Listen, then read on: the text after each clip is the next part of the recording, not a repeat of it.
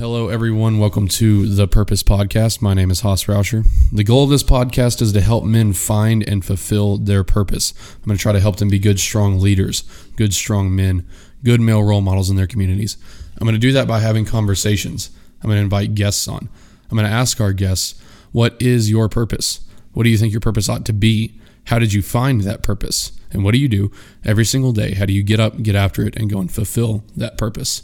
Our guest today, you know him, you love him. It's my coach, Nick Shelton. Nick, how are you doing today? Doing good, man. How are you doing? I'm doing very well. Got up, hit a little bit of workout today, hit some chest, tried to do some jump rope. Didn't work out for me. But what time did you get up this morning? Do you get up at 4:30 like every single day? Not every single day, but I try to. But yeah, I got up at 4 today. Awesome. At 4 o'clock. You're beating Jocko out of bed. That is kind of crazy. Do you go to bed at 8? I try to be in bed by 8:30 at the latest, but last night I think it was about 9:15. That's pretty cool. Late. Yeah. I don't know how you wake up, and what do you do first thing? I know this isn't the point of the podcast, and we'll get off of it quick, but what do you do first thing in the morning? Honestly, the first thing I want to do is still lay in bed and go back to sleep. Yeah. So it's no different than what everybody else feels, but the first thing that I do is visualize for about 5 minutes. I try to calm my mind and think about, okay, why am I waking up early? Yeah. Remind myself of my goal. And it's almost like this instant rush of motivation. Do you do that with a snooze button on? Because I would fall straight to sleep. I have hit the snooze button like that. And, in the middle of, trying to visualize that early in the morning, I have fallen asleep before. And yeah, that snooze will wake me right up. So really, I think when I really have to wake up early, like early, my first task is to crawl into the cold shower and just try to make it there without falling back asleep. So that will wake you right up. Yeah, props to you, man. Props to you. But Nick, why don't you go ahead and restate for the audience, what is your purpose? Yeah, my purpose is to lead others toward realizing their potential. That's awesome. Yeah, I like that. So today I've got you on for a pretty specific reason. We've kind of narrowed down why you're here today. I want to talk about visualization. I had that episode that I put out last week about how I won the lottery, which was a little bit of a clickbait title, but hey, it got people to listen. So no, how we've all kind of won the lottery and how, when the lottery gets really big, I don't know if it's in your circles, but in mine, when the lottery gets really big, people start to say, well, what would you do with that money? Like what would your life be like with that money? And for me, I was like, we put a lot of time into that. I mean, it was the longest I've ever visualized. You know what I mean? Because I'm sitting here thinking about it, and everybody else is too. And I was like, this is literally just visualization. And these people could have most of, if not all of these things, if they would put the work in and spend the time planning. And so that's what I wanted to get you in here for, is to give our listeners a little bit more finite, tactile solutions on how to visualize, because especially when I was going through phase one, I would tell people, I would always save it for the last, and I'd be like, and hate to explain it because I know people aren't going to get it, especially if they're not in the self-help space. I would be like, yeah, and I got to visualize for 10 minutes a day. And then they'll be like, what? So I want to explain that to people. And you're a guy that I know that has been doing it for a long time, and you're really passionate about it. So I think we'd like to discuss that. So. Totally. Yeah. And, you're talking about phase one of Live Hard, right? Yeah. Phase one of Live Hard. Yeah. Definitely. The 10 minutes of visualization that can trip some people up, because it is a little confusing if you've never done it before, or there's not a lot of straightforward literature out there that just says this is how you do it. Yes, sir. Well, before that, we must give the people their rapid fire. They demand the rapid fire, and we're going to make it rapid this time. What is your favorite cardio? Running. Why is it running? I like running because you can vary. That's a good question, because you can vary the speed so much. You can sprint, you can jog. Yeah. And for me, it's one of those things that, depending on how I feel that day, if I'm feeling really good, I'll do some sprints and I'll just leave feeling great. But it's also one of those things that if you're not feeling so hot that day, you can go on a longer run, and that may change your mood. You know what I mean? Yeah, that I do kind of like that. I think because of where I'm at in my journey, running seems like really hard. It's my favorite to try to master. But when I hear like super light athletic people, they say running, I'm like, God bless you. You know what I mean? Like you go after that, but it's one that I'm trying to get into. And So totally respect that. I think your wife actually said the same thing. Yeah. Because I asked her that question in the gym the other day. She was like, running all day long. So that's cool. For sure. Do y'all run together ever? No, very rarely. If we're running the dogs, maybe. But. Yeah, that makes sense. Sorry, I said these would be rapid. What's your favorite season of the year? Winter. I love the cold. I love the cold. I love the snow. Let's clarify. Are you talking Colorado winter or Amarillo winter? Oh, Colorado winter. Okay. Amarillo winter is rough. Yeah, it's dry. Yeah, not the same. Okay. Snowy Colorado winter. Yeah, just to clarify, mountain winter. That's it. Not Panhandle of Texas winter. Panhandle of Texas fall, maybe. So I've got a pretty good one that may make you think. Would you rather not work out for a month? Okay. You can't get your heart rate up for a month. No long walks, not work out for a month, or only eat fried food and pizza for 2 weeks. So you can't eat anything nutritious. Those apples, they're going to rot in your fridge for 2 weeks. But you can go and you can burn 800 calories for this 2 weeks. So not work out for a month or only eat fried food and pizza for 2 weeks.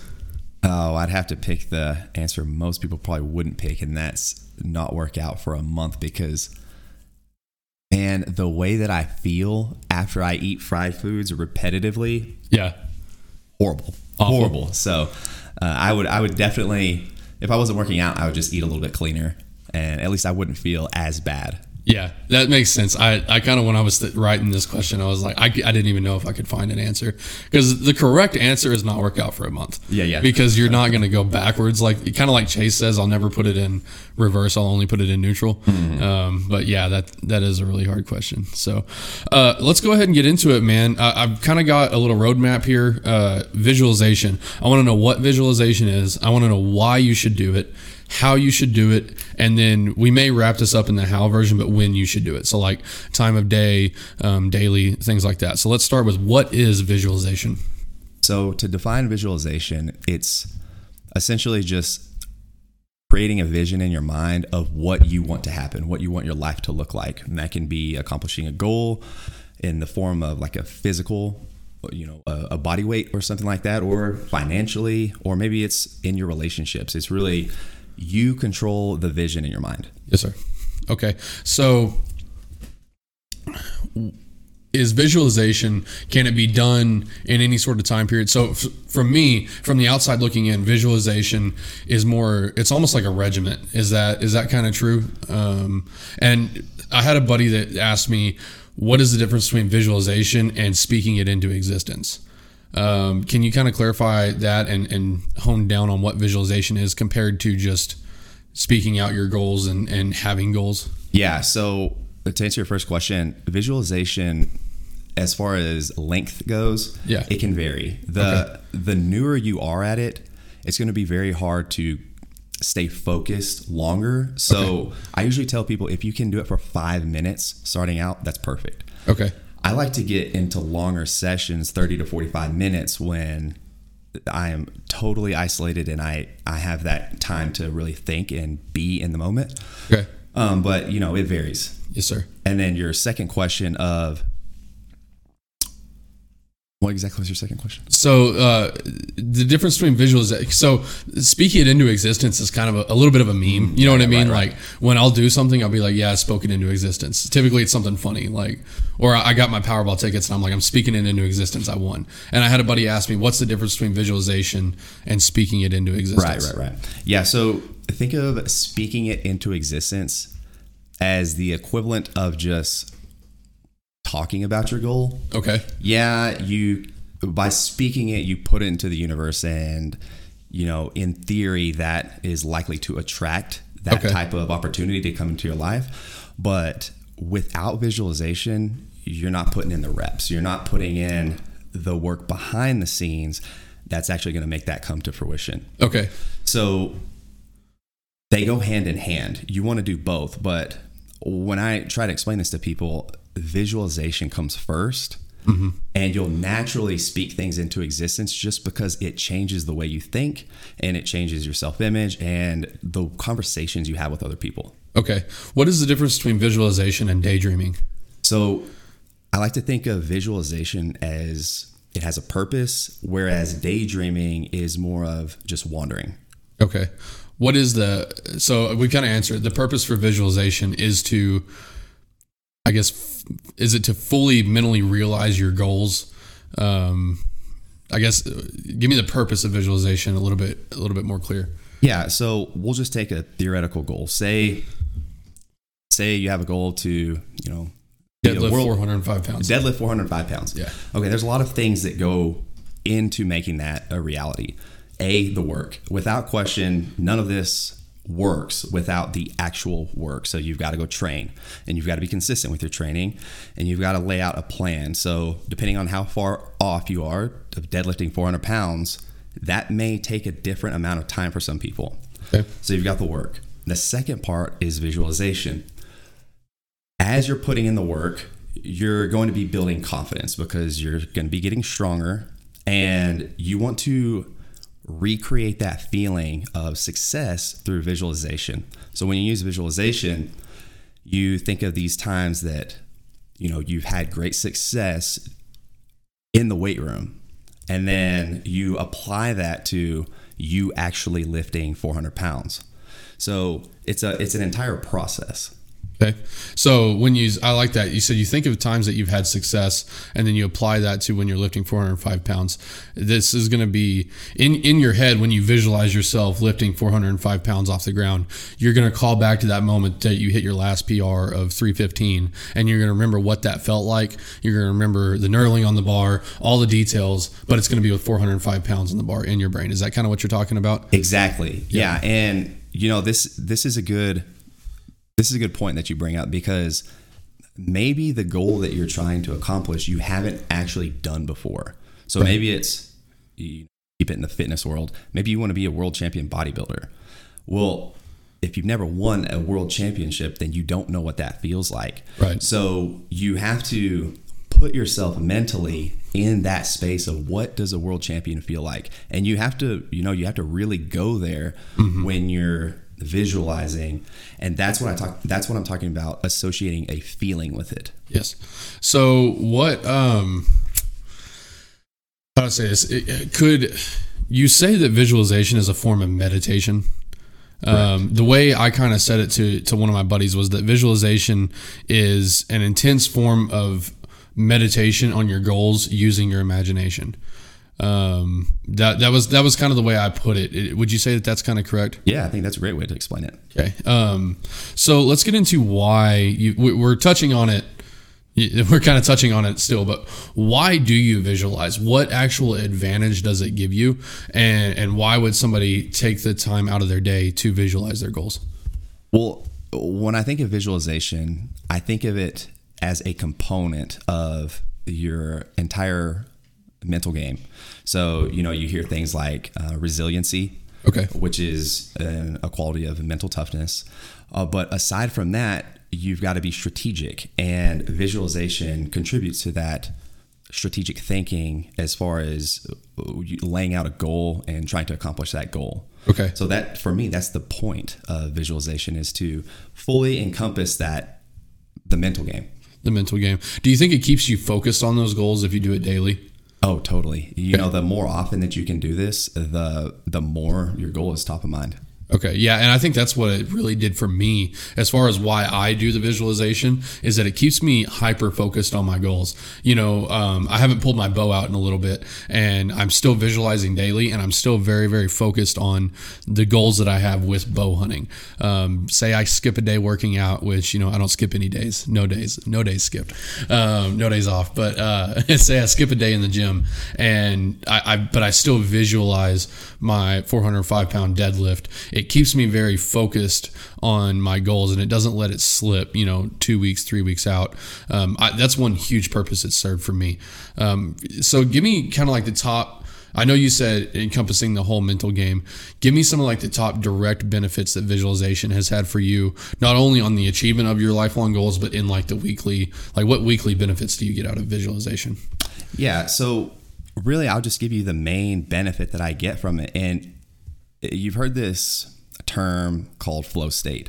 Yes. And this concept is where things in life become effortless, okay, because it's almost as if you're on this entirely new frequency where things just naturally happen in your favor. Mm-hmm. And the only way that you can get to that point is by being very present and reinforcing with your mind you know, how things should go in your life or how you'd like them to go.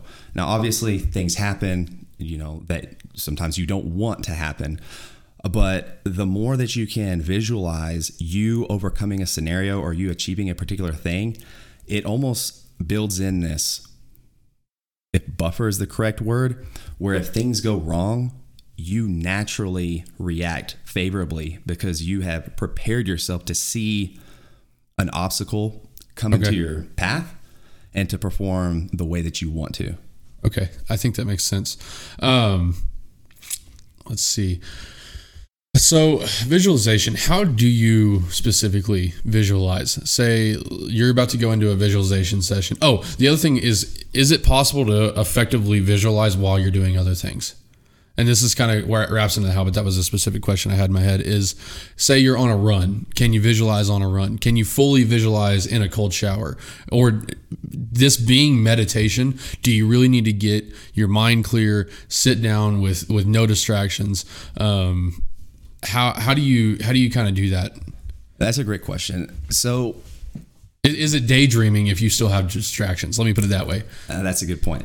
So there are different types of visualization, and what you're mentioning are like different types. So the meditative type of visualization, that's my preference, primarily. Okay. But when you're training or when you're running or if you're in a cold shower, you can still visualize and just replay the images in your mind. Mm-hmm. Just keep in mind that when you don't have total focus on visualizing, it's much harder to create all of the characteristics of the vision. Okay. That makes sense. Yeah.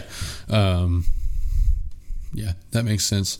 And I tried to kind of tell somebody, when they said, what is it like when you're visualizing? I said, it's like a really impactful, vivid memory presented in the future. That was kind of what I had said. And I told them, I said, you can get flashes of that while you're running or something like that. But in order to get a full impact, you have to really lock down and say, let's say you're going to remember last Christmas, you know, maybe it was the last Christmas with your grandmother or something.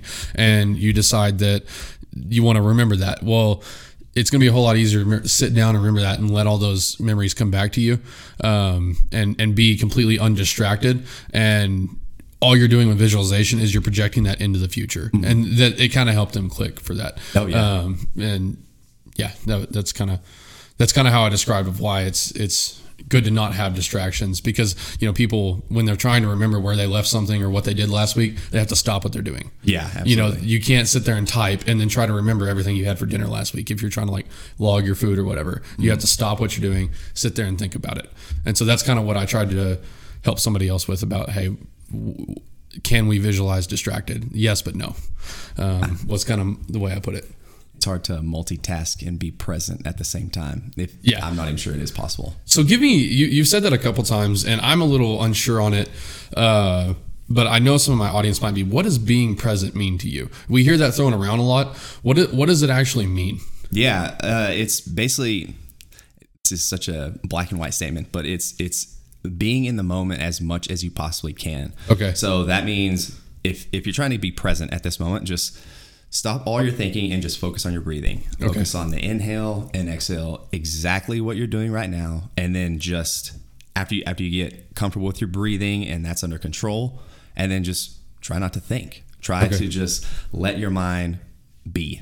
Okay. Yeah, that makes sense. It's very hard to conceptualize. Why would somebody focus on being present? I guess before we get into I think visualization helps you be more present, but I think it's important to get this groundwork laid. Why would somebody want to be more present?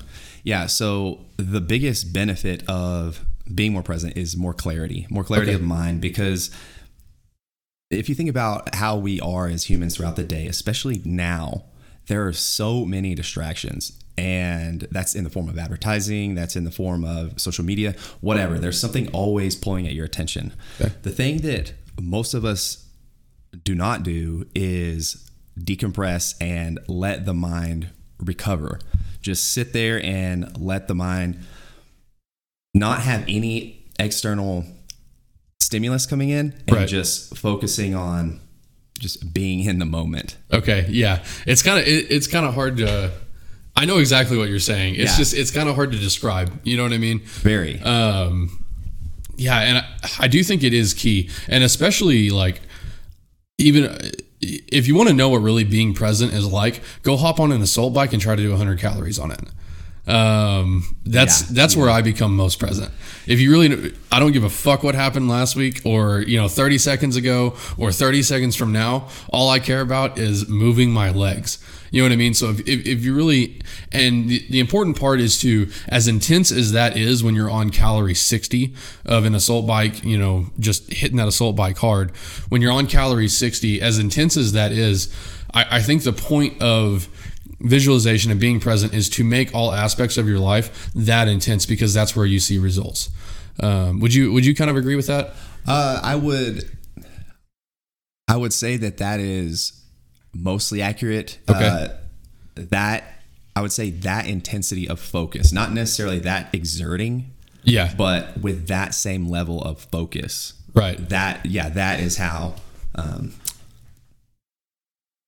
that's how you can be more present, because the more stress you're under, you can easily get present because you have to take care of the task at hand. Yeah, I guess that's kind of what I meant, is that, let's say, how do I put it? If I'm at dinner with my wife, I want to be present. I want to be present in the moment. Mm-hmm. I always try to think back to and the reason I brought up the assault bike is because it's literally impossible for me to think about my job possibilities in the future, because I'm just focused on getting that number to 100. Yeah. And so when I'm sitting down with my wife, I'm like, okay, I need to bring this intense focus that I have. I guess it's practice for that intense focus. Mm-hmm. Let me put it that way. Absolutely. If you're looking back on past experiences, at least for me, and want to say, where have I had this intense focus before? That's where I find it is like a deep dark workout. You know what I mean? Oh yeah. Where I'm really just struggling and in the moment. And then I try to apply that to other areas of my life. Just because I see what I can achieve when I have that intense focus. And so in my relationship, in my visualization, in my reading, I try to take that into other areas. Is that absolutely okay? Cool. Yeah. I think we're on the same page there. Yeah. Just blocking out everything else. And part of that is like the hormones or whatever, just rushing into your brain, and it's it's not possible, but being able to exercise that in other areas. So let's get back to visualization. Visualization helps us be present because it forces, that's kind of, hold on, I feel like we've walked ourselves into a paradox, because we're thinking about the future. If we're thinking about the future in visualization, how does it help us be present? Well, so that's why I'm talking about meditative visualization. So okay. If I'll explain this when we get to the point of how to actually visualize. Okay. But if you're trying to better your life in some form or another, mm-hmm. it's going to happen in the future. Right. Obviously, if you're doing it right now, you wouldn't have the goal. Yeah. So you do have to be forward looking, right? In some regard. But in order to have complete focus on the process, yep, to become someone or something in the future, then you have to be present in the moment and focus on the visualization. Okay. Well, and it's kind of like you can't, if you don't know where you're going, you have no idea where you are. Exactly. I guess that's kind of, that sounds like a platitude that means nothing. No, if you don't know, like you see it all the time with, people that you work with or whatever, they have no idea where they're going. And so it's impossible for them to be present because they're always just, they're scattered, just living paycheck by paycheck, or handling whatever kind of scenario walks into their life next, instead of actually having a plan and staying on that plan. So I think that is kind of how visualization helps you be present, is because it gives you a path forward and helps you decide, hey, in this present moment, what is my next step? Is that fair? 100%. The person that's living paycheck to paycheck needs to slow down and be present and see exactly what is going on that is causing this situation. Yep. Once you get the facts, then you can put together a vision to manifest on and start to put those pieces in place and follow the process. Right. Yeah. And I don't think you can have one without the other. Because if you don't know, like I said, if you don't know where you're going, then it's impossible to put a plan together. You know what I mean? Sure. And a lot of people live like that, and it really kind of sucks. And you can tell they're not present because, you ask them like, hey, what are you doing the next few days? And they have no clue. You know what I mean? Right. And I fall into that sometimes, but it's typically as we got more open space. But there are truly people that you ask them like, hey man, what are you doing for this weekend, and they're like, I don't know. You know what I mean? House is a mess.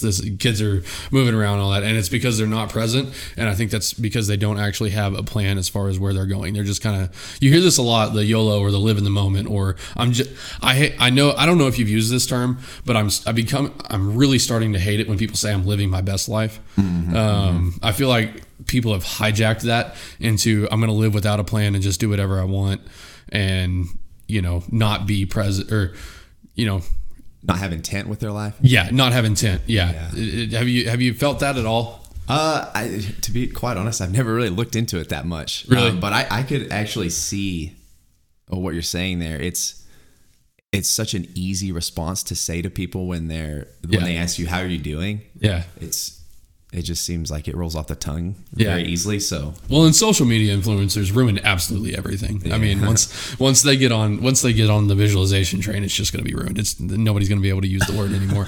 But I think that's what kind of happened with living my best life is, and they claim that they're present, but they're really not. They claim that they're present, but they're just reactionary. Mm. A lot of people will say, "Oh, I'm just present, living my best life, and taking life as it comes." Well, that's being reactionary. I don't think that's being present. Being present is understanding your full circumstances in the moment, and then living life with intent to be present. But a lot of people say, "Oh, I'm just living," and they think that's what being present means, is not focused on the future, not focused on the past, and they're living reactionary. Well, a lot of that is based on their mental programming and their habits. So, yeah. I mean, you can be present, but if you have negative mental programming and negative habits, mm-hmm. you are naturally going to be reactionary unless you change those. Yeah. So maybe their intent is good, but there's a lot more to it than just saying, "Oh, I'm being present." Yeah. You actually have to, erase some of these mental blocks that you have or these bad habits. Yeah, that makes sense. So let's move on to how do you visualize? Give me the Nick Shelton patented, copyrighted, trademark visualization routine. This is what Nick Shelton does. And I may have bastardized it. I don't know if I know you're super, super busy. So I don't know if you listened to the episode last week, but I talked about what you had kind of taught me about the movie theater and all that. Mm-hmm. Let's go into your process of visualization.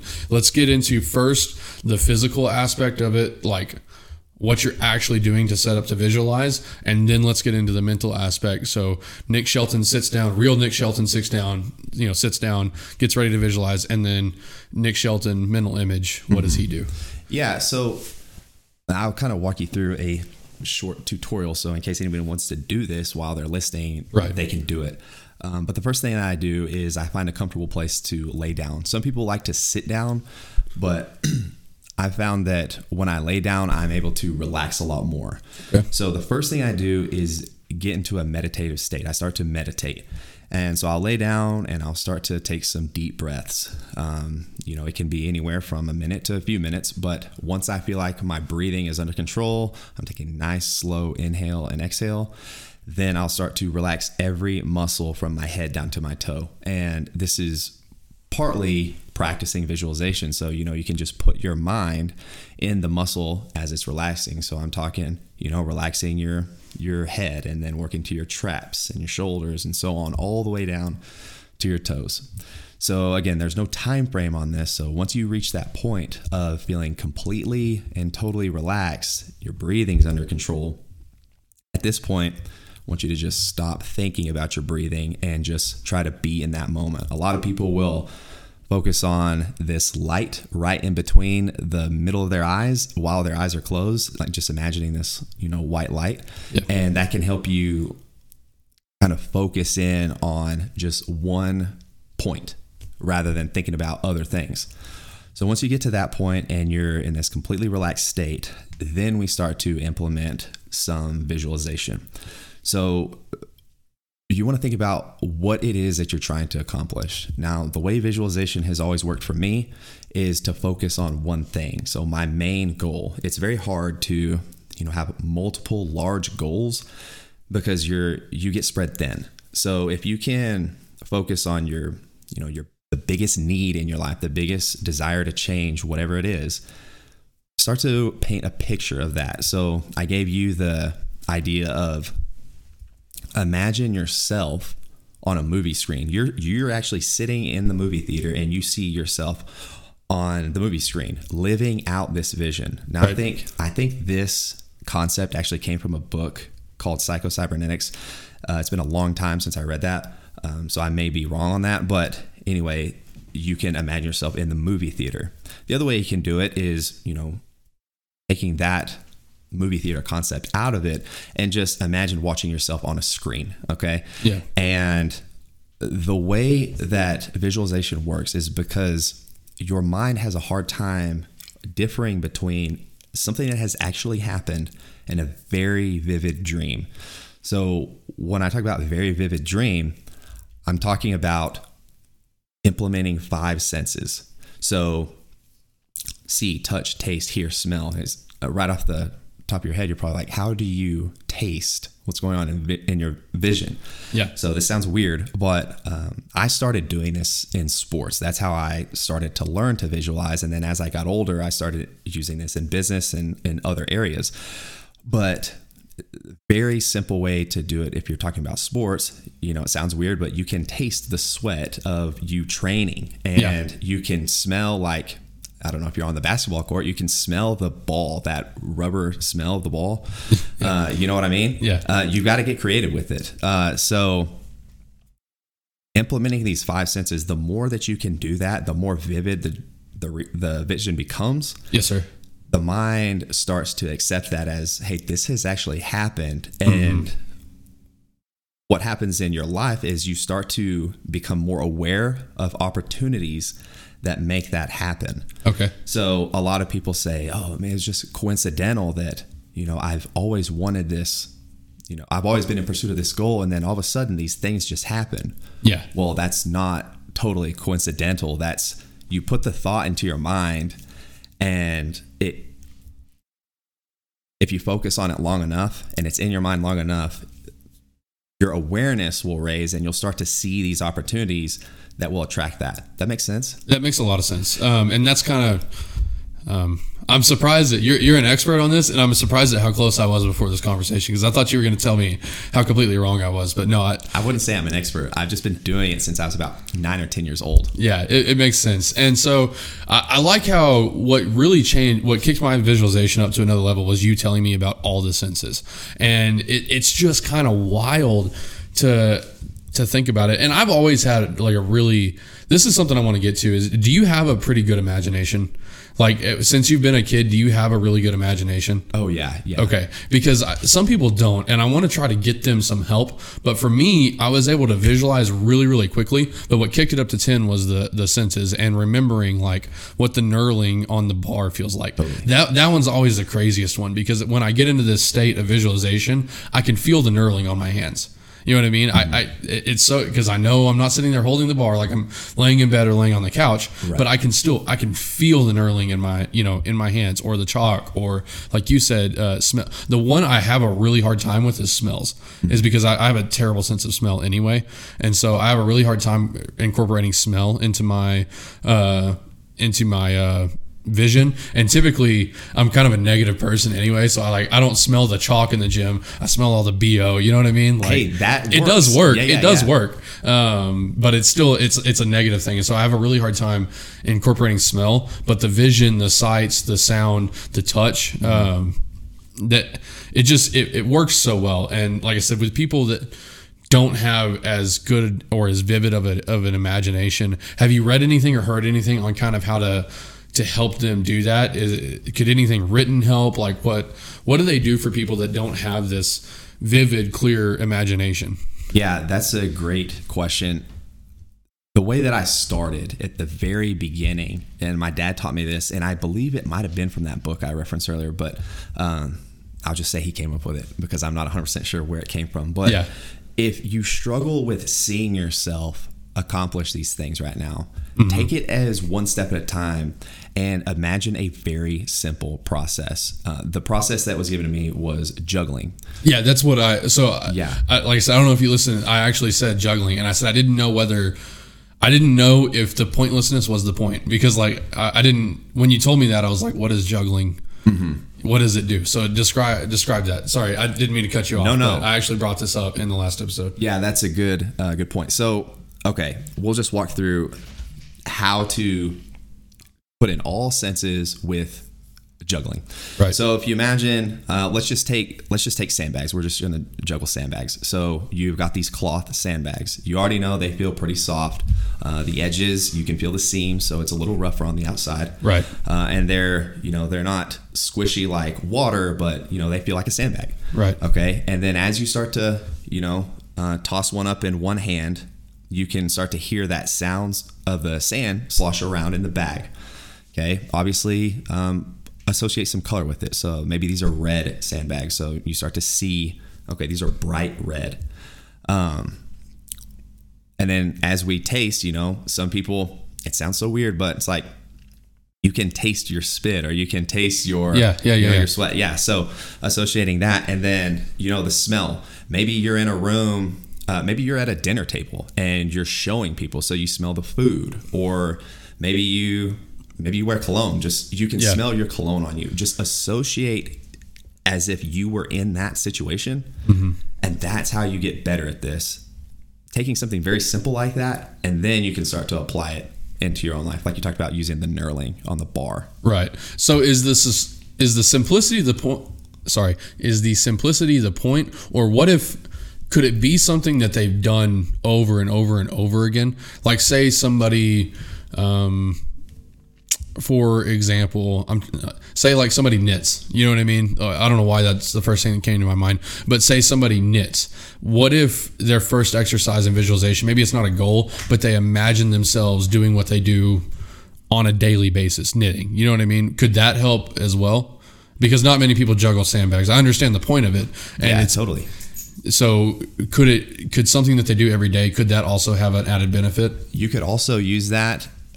The only thing about that is try to avoid getting too comfortable, because if you've knitted for years, you can almost forget some of the intricacies of it because it's so second nature to you. Okay, yeah, so, that's what I was thinking is that the forced visualizing something simple but that you don't do much often would force you to think about what it's actually like. So, aka being present in your knitting. Yeah. Yeah.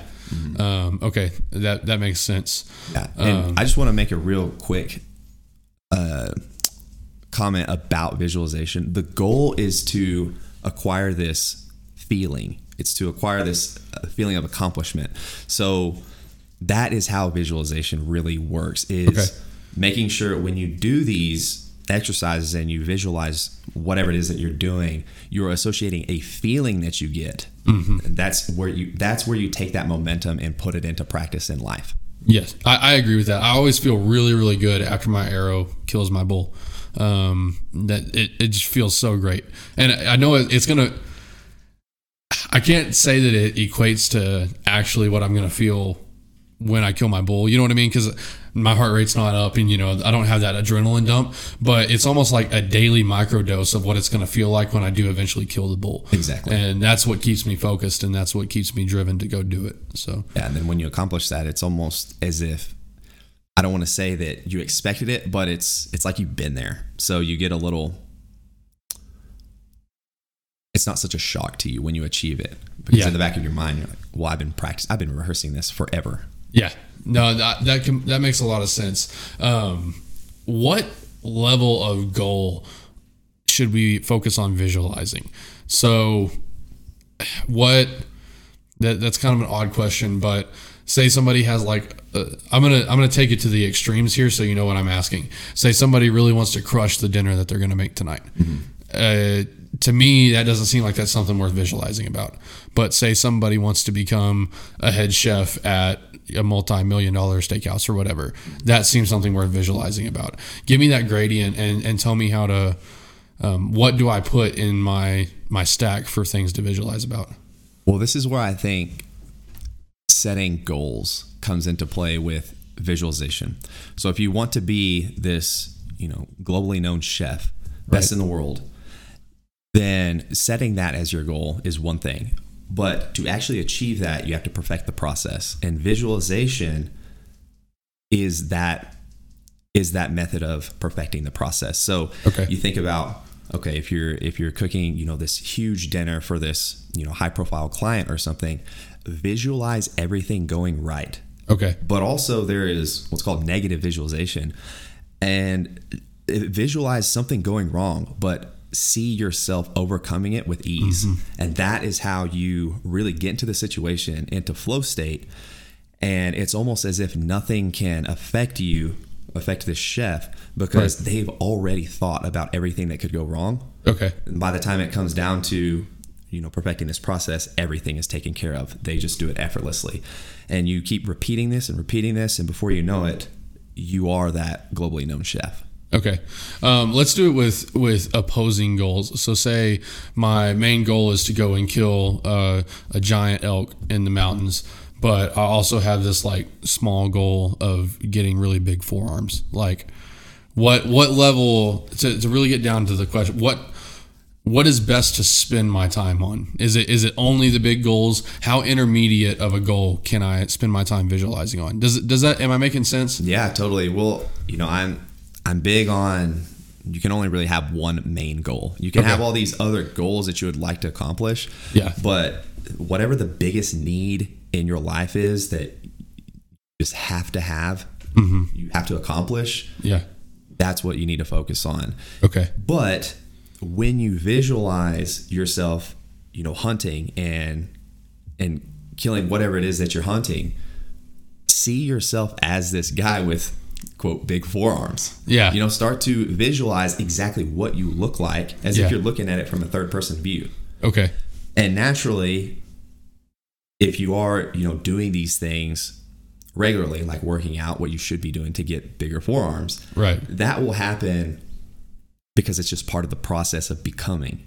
Oh, okay. That makes sense. Yeah. I get what you're saying. So for example, like, don't picture myself shooting an elk as a 350 pound overweight, you know, dude, like picture myself shooting an elk with all these workout goals in mind, totally. That got me on the mountain. You know what I mean? Totally. Visualize your complete and total self in that one climax moment. Right. And it's because if you keep visualizing yourself, you know, as this very fit hunter. Yeah. Part of the process is selecting a training program that will get you to that. Becoming fit. Correct. So it's just another piece of the process. Okay. That makes sense. Yeah. I think I understand that. So let's get, man, I think we covered most everything on visualization. We'll have you back again for law of attraction. Oh, that'll be a good one next. Yeah, sounds good. No, that'll be pretty good. And so, tell me how visualization has benefited you. Give me the actual like real time answers of what you visualized and how you overcame that. What I visualized in the past, or what I visualize now, or both. Well, I want to know how your visions were realized. So in what ways were your visions realized, and how did it actually work out for you? Have you ever had any success with this? Yeah. So I started doing this when I was about 9 or 10. That's when I was first taught. Yeah. But you know, just like everything, especially this deep level of thought, it took years to accomplish. I didn't actually see anything come to fruition until I was about 15. Yeah. And like I said, I practiced in sports. That was my means of doing this, because it was something that I was always focused on doing as a kid, and there was always a different season, so I was able to apply in different, you know, playing fields. So the first time I ever did it, it was in a basketball game. And you mentioned earlier about taking time off from the gym, yeah, and not being able to work out, but you're still visualizing. Well, that was actually how my first vision came to reality. Was I was injured, and I had to take, it was, I believe it was about 6 weeks off. So I couldn't do a lot of the training. Right. So all I did was visualize dribbling the basketball perfectly. Every shot that I threw up was perfect. Yeah. Just replaying that. And that first game I was back, I was way ahead of everyone, because I had just practiced things going right for so long, yeah, that I was able to move in flow state. That makes sense. So that was really the first time that I realized it. And ever since then, I've used this in everything. For the first probably 10 years of my life, it was through sports, just because that was what I was doing. Yeah. And then as I got into college, I visualized my first job. I visualized the first business that I co-owned. And I did that to eventually go to the CrossFit games and just a whole host of other things. But this is a skill that I'll use forever. And that's why I reiterate, keep the main goal, your main focus, because it's very hard to visualize multiple different goals and achieve them all, achieve the same level of thought and focus on each. Okay. Yeah, I think that's something maybe I messed up, because I've got a vision board with 5 or 6 goals on it that I try to visualize. And typically I'll pick 2 for a visualization session, and then the next visualization I'll pick another 2. But maybe that's something I'll revise soon and focus on just one that I'm going to accomplish. Well, yeah, a lot of people, you know, even on my vision board, I have different things that I want to do, but the main goal will allow for these other things to happen. Okay, that makes sense. So if you can find a way to associate all these other desires and goals with the main one, it might help get your visualization a little more organized. Okay, yeah, that makes sense. And what you're saying is that, kind of like what I was talking about as the elk hunter, if I want to be really, really jacked, but I also want to hunt elk, then envision myself hunting elk as a really jacked person, you know, because it takes work to get up on the mountain. Absolutely. That makes sense. And you can share with us, or you don't have to. What do you visualize now? What are you focused on now? What is next for Nick Shelton? Yeah. So right now I'm in this phase of, you know, perfecting my content creation. That's what I've set out to do since about 2020. Yeah. And it's to create really a platform, or maybe the word is a business, online through creating content. And, you know, from where I started to where I am now, I'm still in the process. But if you've watched the journey, you can see that there have been these natural just leveling up along the way. The quality of the content's gotten a little better. The production of the content has gotten a little better. So that's what I'm currently focused on right now. Right. All of my other goals revolve around that. So, you know, all my financial goals are associated with that. Relationship goals, they're associated by this being a form of providing for those relationships. Right. So you can see how they're all interconnected. Yeah. And that's the main focus. That makes sense. One thing I do want to just recap and harp on for my contrarian friends out there. If you've heard all this and heard that you can visualize and all your goals will come true without all the work, you haven't been listening. Right. Visualization is a tool you use to make the work that you're doing more effective. I think you need both of them, but we're not saying that you can lift 405 pounds if you think about it every day. That's not what we're saying. And if you still believe that, kind of ignorant, but come back and we'll talk about it. But no, this accompanies the work that you're doing. Mm-hmm. If I visualize shooting an elk every day and I never pick up my bow again, it's not going to happen. Right. It's not going to happen. So you have to put in the work on top of this. This is supplementary to. I don't know that it's supplementary. It's bilateral is not the word, but it goes along. It's an equal presence with putting in the work. Absolutely. I think. So yeah. Well, guys, I hope that you learned a lot about visualization. What's a good book that people can read? You mentioned that Psycho-Cybernetics. Is there another one that they can read? Psycho-Cybernetics is a great book. There is a book that is called. Oh no, he's gonna blank. I did blank. It's something like the last law of attraction book you'll ever need to read or something, and it explains this concept very thoroughly without getting too complicated. Okay. Those are really my 2 favorite books on the topic. There are a ton of other books out there. Okay. But those 2 books are the most easily digestible for somebody who's trying to learn about this way of thinking. Okay. And then once again, with everything, it goes with practice.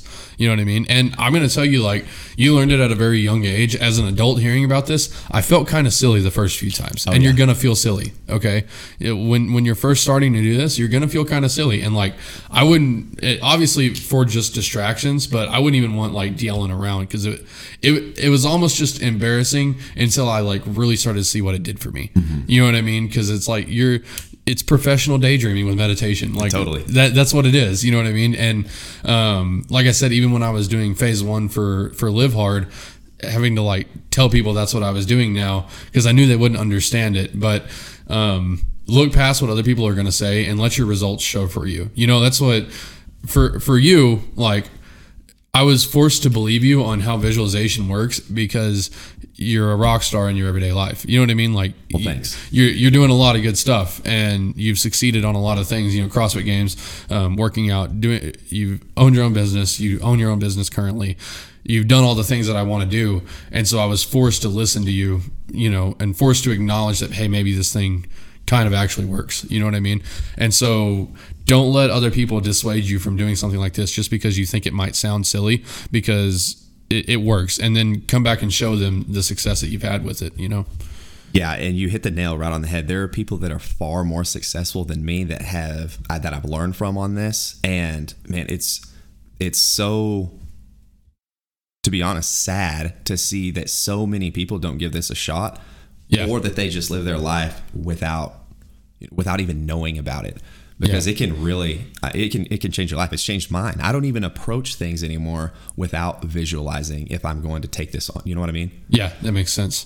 It makes a lot of sense, man. And again, if you look back at my last episode, it's called I Won the Lottery. And if you really want to know what visualization is like, imagine yourself winning the lottery, and you'll figure it out pretty fucking quick. Because you'll start thinking about all the stuff that you're going to buy, all the things that you're going to do, and you'll put yourself in that situation, and you'll start to get that little rush of like, you actually won the lottery. You know what I mean? Like you'll feel that rush, and that's what it's like to visualize your goals. And the only difference is in visualizations that we're talking about versus the ones of where you won the lottery, you actually put in the work to go do it. You didn't just buy a $3 ticket. No, not harping on the lottery, you know, winners, but imagine visualizing yourself winning the lottery and how happy you're going to be if you actually do. Now do it with all the effort that you've put in. You know what I mean? That's what it's going to feel like when this actually works for you. So everybody go out, get after it. Stay visualizing, stay working towards your goals. Keep in mind that December, we're going to do the December book club. It's going to be The Comfort Crisis by Michael Easter. Very few of you have any excuses not to read it. I don't want to hear them. If you do have excuses, DM me because they're probably crap, but no, save up your money, go and get The Comfort Crisis by Michael Easter and read along with me. I'm going to cover it at a rate of about 10 pages a day. So the first 7 days, or I don't know where December falls, but the first Sunday of December, we're going to cover that many pages of the book. So I think it's going to be like the first 30 or 40 pages on that first Sunday. So that's the pace that we're going to read it at. We're going to be able to complete it throughout December, and that's how it's going to go, guys. So follow along with that. We're going to be putting out two podcasts a week at that point. So stay listening, block off your time, make sure you're listening to the Purpose Podcast. Thanks, everybody.